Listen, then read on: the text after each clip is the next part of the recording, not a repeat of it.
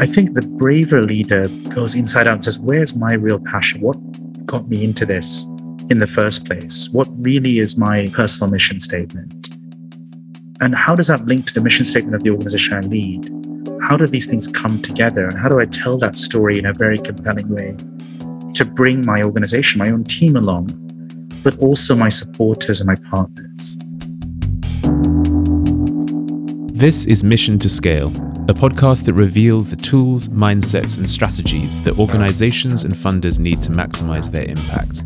Because the world's biggest problems need solutions at scale. I'm your host, Dan Beretovitz, founder and CEO of Spring Impact.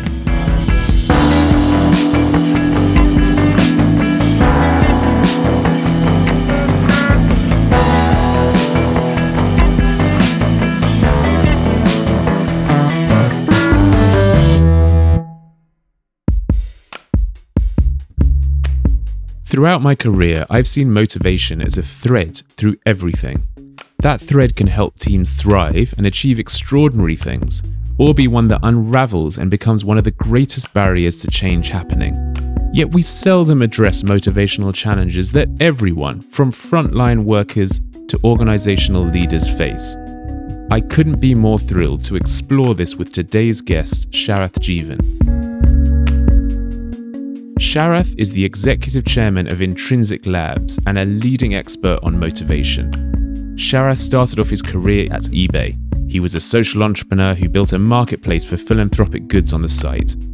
After leaving his senior role at eBay, he led two non-profit organizations, including STIR Education. STIR is an international NGO that helps reignite the inner drive of teachers, officials, and children in education systems. STIR scaled from 12 schools in 2012 to over 35,000 schools across India, Uganda, and Indonesia in 2021. And that's what really got me that sort of love and passion about this question of motivation. I'm not a psychologist, I'm an economist by background, but we realized that we were planting lots of seeds in education, whether it was curriculum or assessment or teaching and so on, but the soil wasn't fertile. And we had to find a way to ignite that inner drive. And that made me realize that there was a much broader applicability to what I was learning to many other domains. And Intrinsic Labs works with a whole range of organizations in the social sector, but also beyond, to tackle deep questions around motivation. Your book is called Intrinsic. It's about intrinsic motivation. Could you tell us how intrinsic motivation differs from motivation as we generally know it? Yeah, so what the literature would define as really two sources of motivation. And one is intrinsic, as you said. The other is the opposite, extrinsic, or if you like, and think of it like internal and external motivation. What's really clear now after about 30 years of research and very high quality academic research is that it's a bit like good cholesterol and bad cholesterol. Or if you like, it's like going on a car, one powered by electricity and one by diesel. The diesel will get you there, you'll get from A to B, but you might choke with some of the fumes along the way. The electric journey is much more pleasurable, much more exciting, and you feel much better about the whole thing. In reality, both drivers matter, but the more we can live our lives according to intrinsic motivators and principles, the more likely we will be fulfilled and motivated, but also, ironically, in the longer term, successful, which will make us more motivated and happier as well. And you get onto a virtuous cycle.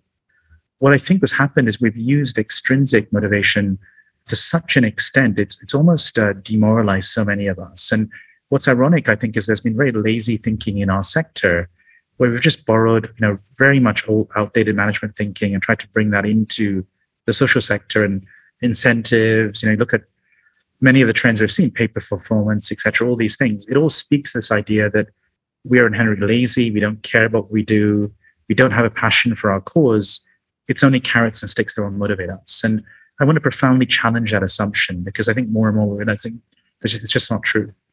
You talked about STIR Education before, where you'd really had the realization that intrinsic motivation was the driver.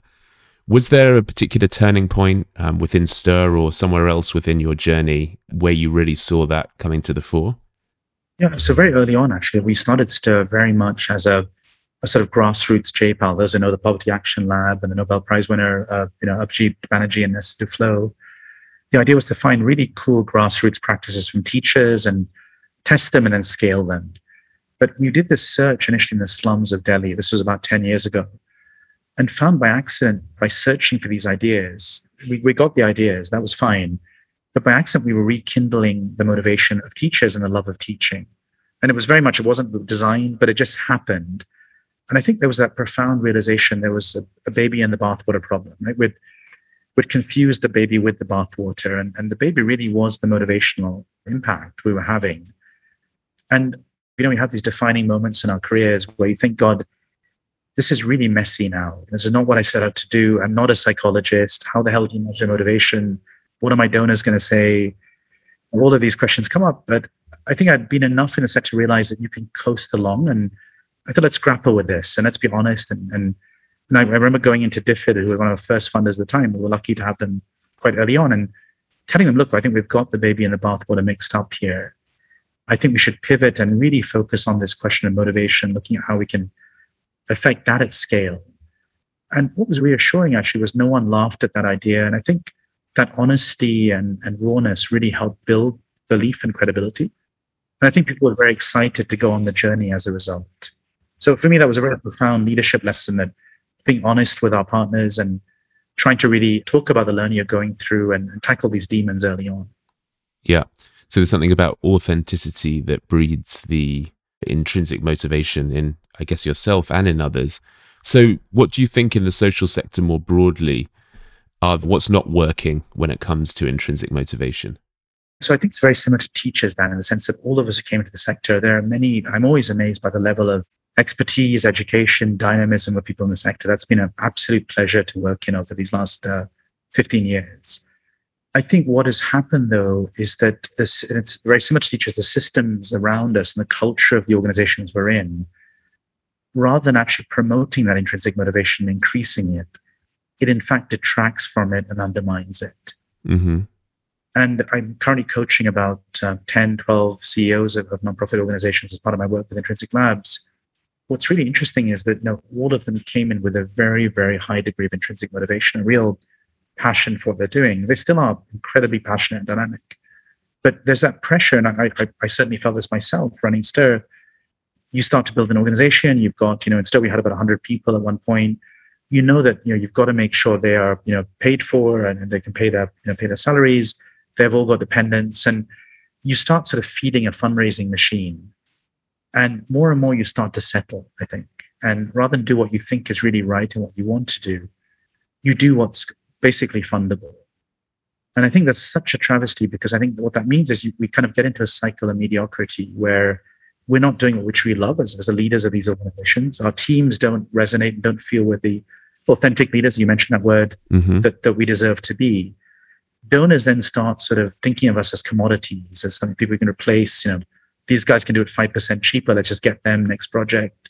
And you create this culture. And in a way, I think the combination of doers and donors doesn't lead to the social impact we need to see in the world. So I think it's a very almost cancerous trend I think we're seeing. And I think we've got to get it out. If not, it's going to get to such a point that many of our most talented people may either want to leave the sector or perhaps be in there but sort of coast and settle. In my experience, when you're deep in the weeds with mounting people and financial challenges, rebuilding motivation is a massive challenge. Sharath shares an interesting perspective on how to overcome this. So I think one of the things I've observed in some of the coaching I'm doing with Intrinsic Labs now is this difference between leaders who are outside in and leaders who are inside out. And I think leaders who are inside out actually tend to do better over the longer term. Let me just describe what I mean by that. I think what happens is we go into a sector and say, okay, the outside in perspective says, okay, what does the funding landscape want? You know? Mm-hmm. If the funding landscape wants more of, you know, mental health, we'll do more of mental health. If it wants this particular fad in mental health, it will do more of that. And we start to see ourselves almost as a kind of commodity producer of that output, right? So we're all about showing we can achieve that output at a certain cost level. And that becomes the game we play. Unfortunately, the problem with that is what we end up doing is we all end up doing the same thing. And, you know, it was classic in education. I worked in Touchstone India. There were so many organizations who were doing some things that were maybe 5% different from each other. Mm-hmm. What that creates is a culture where donors basically say, well, how do I choose between any of these things? Governments are baffled because how do I know which organization to work with in my education system? And we basically commoditize ourselves, right? We become like cheap commodities that have there's almost no difference. No one can see a difference. I think the braver leader goes inside out and says, where's my real passion? What got me into this in the first place? What really is my personal mission statement? And how does that link to the mission statement of the organization I lead? How do these things come together? And how do I tell that story in a very compelling way to bring my organization, my own team along, but also my supporters and my partners? And from that, I'll figure out how to reach out to the external world and how to influence the external world to achieve that change that I and my team believe are critically important. It's a very different way of starting with where you start with, but it starts with that really using intrinsic motivation as the core of that journey.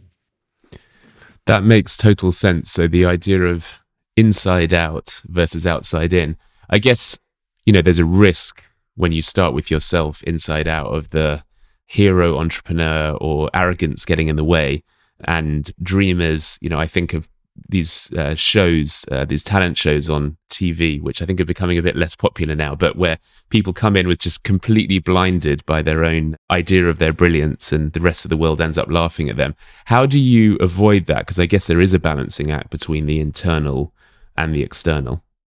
No, it's a great point, Dan. And I think the way to really make sure that we stay honest to ourselves, and that's what you're really saying, is this idea of a purpose. And I define purpose as knowing how our work profoundly helps and serves others.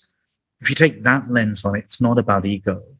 It's about doing what's right for the problem you're trying to solve and falling so deeply in love with the problem that you're almost agnostic about the solution.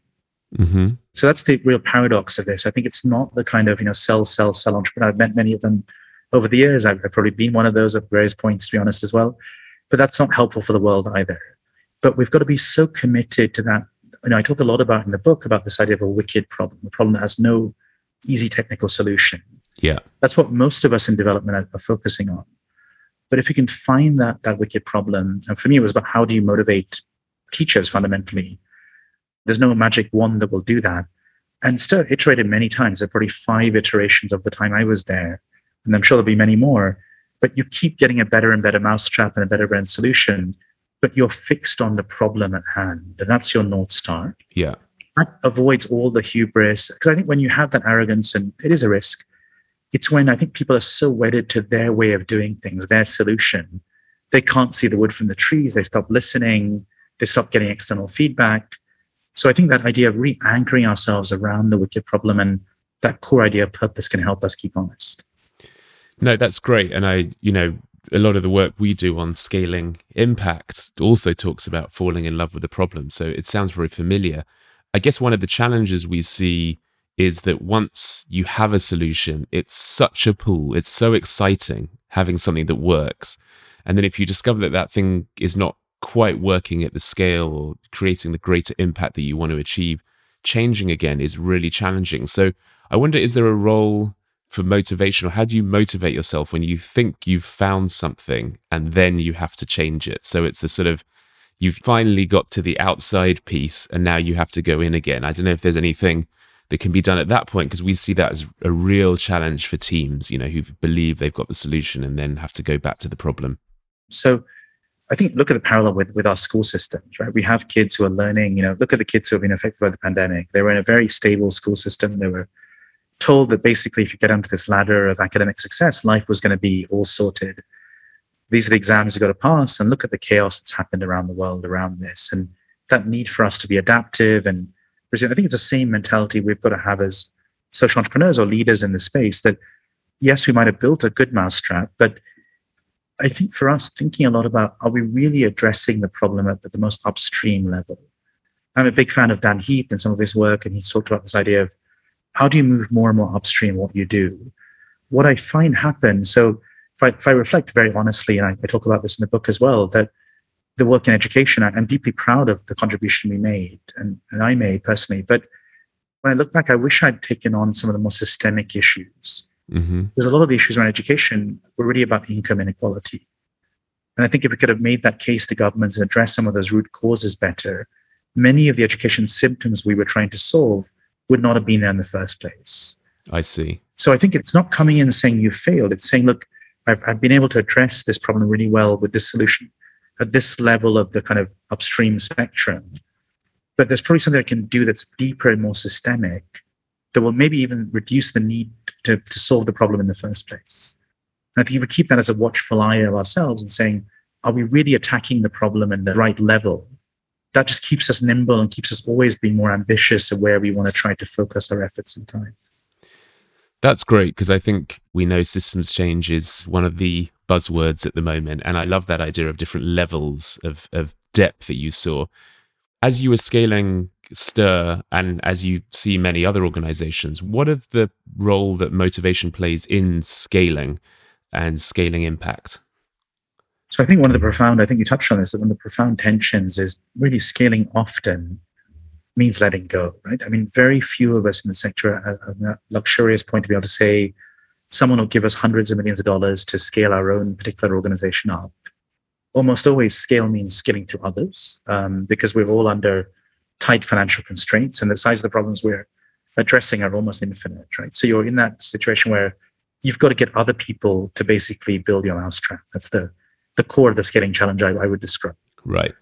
The challenge is, when you run your own thing and you're in control of the whole thing, that's a different motivational mindset to one around, letting someone else do it. And I think one of the ideas in the book I talk about is this idea of guided autonomy. And that might be useful to apply here. So I think as leaders in the sector, we tend to have these very black and white views of the world. And we have full autonomy where we're fully in charge, fully running something, 100% control, or you give it to a government often nowadays and expect them. And you almost know from the beginning it's not going to work because all these issues of quote unquote fidelity and quality control, and even the language is very negative from the start. There's no wonder these things often fail. But I think what we're learning about autonomy is it's not so black and white. There's a nice gray area in the middle, which allows you to have the best of both worlds. So there's, I think, a really nice space where you can say you can almost have your cake and eat it too. You can say you have the chance to scale. But if you trust your partner, whether it's government or an NGO or the market, and work with those partners to really explain why these key principles are so core to your motivation as a leader, and also to why this is important to motivate the people we're trying to serve, whether those are teachers or any other kinds of beneficiaries, there's a powerful way to align our partners around that. What I've seen happen a lot is that we tend to retreat to manuals and processes and standard operating procedures, and it becomes this technocratic mess that the partner feels like, God, you guys are just micromanaging me. That's very demotivating, right? If you're a government and you're basically being told, look, I don't trust you. That's why I'm going to basically tell you how every minute detail should be. There's got to be a nice in-between here. Brilliant. I love that. So scaling through others, and then of course the others need to be motivated. And this idea of having sort of black and white command and control leadership versus the grey areas, I think is really helpful. But also, having been in those leadership positions myself and advised many others, it's really hard when you're dealing with grey areas, particularly when you're sort of trying to manage a team. So how would you, in your experience, find the grey areas, the ways that unlock scale ultimately, but intrinsic motivation as the road to that? Yeah, so I talked about two of the levers of motivation to purpose, this idea of helping and serving others, autonomy, this idea of being at the wheel of our lives or our jobs and so on, and how those are important. The last lever, which I think relates to this, is around mastery. And I think what I found really go very well with successful partnerships for scale is when there's a mastery mindset between the two partners. By that, I mean, mastery is all about this idea that you're trying to become the best version of yourself you can be. You're not trying to compete with someone else. You're not trying to be, better someone else. You're on this journey of almost continual improvement, and you never get to full mastery. So Roger Federer, has never played the perfect tennis set. He's got close, but he's not there yet. And so that kind of mentality is deeply humbling. And I think if we and the partner, so let's say you're an NGO working with government, if you take on that mastery mindset together and say, look, we don't know how this is going to work. There's a lot of unknown unknowns, to borrow a former US leader's words. How do we learn together and keep learning and being on that journey of discovery and searching for the right answers? If you have that kind of humility and mindset and motivation, it's very difficult to go wrong because you're constantly adapting and iterating. And there's a culture of not blaming each other or not saying my approach is better than yours or all this kind of stuff, but you're in it together as well. That can be a very, very strong enabler, I think, of good partnerships for scale. Yeah. As a leader of an organization, when you're in one of these moments of burnout or sort of frustration, I think a lot of what we talked about with intrinsic motivation are a very broad brushstroke, you know, think about your purpose, things which are, you know, it's work and it's time, it's over a period. When you're in that moment, you're burning out or you're feeling frustrated, are there things that you can do to realign at that point? So I'm a big believer in I think about efficient work, right? I mean, what's scary from data globally is that about 85% of us in every sector are somewhat disengaged or actively disengaged in work around the world. So it's a huge problem. And I think, ironically, the social sector is not that much better at it. It should be, but it isn't. So one of the things I think that I talk about in the book is how can we try to reignite our motivation at work and find very practical solutions. And one example is around this idea of job crafting. So what's tended to happen in the sector, we have these often very cookie cutter job descriptions that are out there. You put them on a HR, portal, people apply, and then you just people come straight in and actually just do the job. And what a waste of talent, right? Often what would be great is, okay, clearly there's some outline of a job that needs to be done for it to be a job in the first place. But so much of it now in the world of modern work can be customized. And going back to the idea of guided autonomy, to the strengths and interests of the individual. What about a job crafting conversation between the hiring manager and the new recruit coming in? Or if you're in the organization with your manager, look, I'm enjoying this aspect. I realize why it's important, but I'm finding this part is a big distraction. Is there a way I can perhaps do less of that? Or can I find a tech solution to that or a database to do that? Can I spend more time on this aspect? Our sector and our jobs are inherently purposeful. They're all about helping and serving others, but we've managed to slice and dice them in such kind of arcane ways that we destroy the inherent motivation in them, but we can piece them back together. That's my very firm belief. Sharath believes that when organizations focus most of their energy on technical skills, it contributes to the motivational malaise. He says that when we do this, the human connections and what he calls the broader mastery essentials are often missing. For example, I've talked to many finance teams and run many, of course, where the finance team will often see it as their role to produce good management accounts. Now, that is absolutely critical. Obviously, the whole organization runs on that information. But I think, a finance manager saying, look, actually, my purpose of work is to help my CEO and my leadership team make better decisions. Mm-hmm. If that becomes the personal mission statement, rather than I produce the monthly management accounts, it implies a whole set of new behaviors. So it means not just sending the report on Excel at the end of the month, but walking down the corridors, talking to each manager, saying, have you understood what this means? Let's talk about what it might mean for how we can improve program performance in this area or be more efficient in that area. It's a fundamentally different, almost job actually. And that will keep people motivated for years to come. Interesting. No, that really rings true for me. And I can think to a number of projects, one in particular in the national health system in the UK, where we went in and started talking to nurses, doctors about how they could create more impact. And we were surprised that at the end of the workshop, which was pretty technical, the feedback that came back was how we sort of reignited their love and remember why they took the job in the first place, which is to change and, shape people's lives. When it comes to conversations with individuals, it sounds like one of your realizations was this, that you've been focusing too much on the sort of technical side and not enough on the intrinsic motivation, the real igniting the reasons why people did their role. Just when you're sitting one-on-one with someone, you have a meeting, you've got your half an hour, 45 minutes to make an impact. What can you do to sort of go that level deeper and make sure that you're igniting people's passion? Yeah, so one really simple tip, I think, is to ask the person if they can articulate, help them do it, but what is their personal mission statement in life and in their job? So just to give you an example, my one now in my current iteration in Intrinsic Labs is, I help organizations and individuals to reignite inner drive by writing, coaching, consulting. Can that individual and government express a simple sentence like that gets that point? Both, what are they trying to do in terms of who they're trying to help and serve? And also, how will they do that? Is it through what mechanisms? If you get them to articulate that point, what's so hard for companies, they're like, deer under headlights often. There's so many things going on. It's really hard to remember, as you said, why they started this in the first place. That helps to anchor them. And then you can have a conversation, okay, given that's your personal mission statement, how can I help you? What bits are going well? What bits do you need help in? What bits with other connections, other resources help you in? And it just opens up a really, and give them yours and also share back yourself and look at, okay, these are what we're trying to do.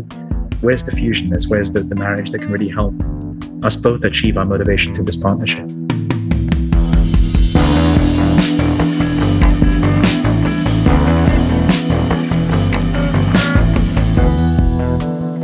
So motivation runs through everything, and regularly anchoring ourselves to why we do what we do can help us maintain our intrinsic motivation.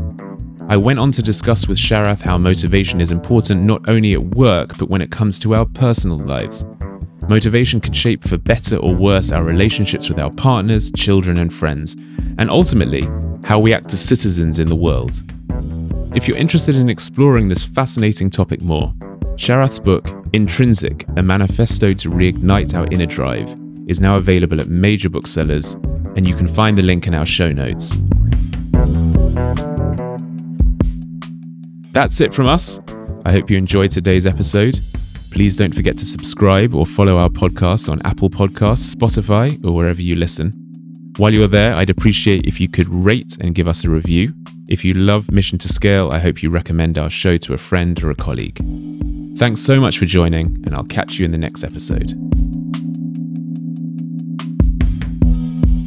Mission to Scale is produced by Spring Impact and Human Group Media. If you want to learn more about our work at Spring Impact, visit springimpact.org and follow us at Spring Impact on Twitter.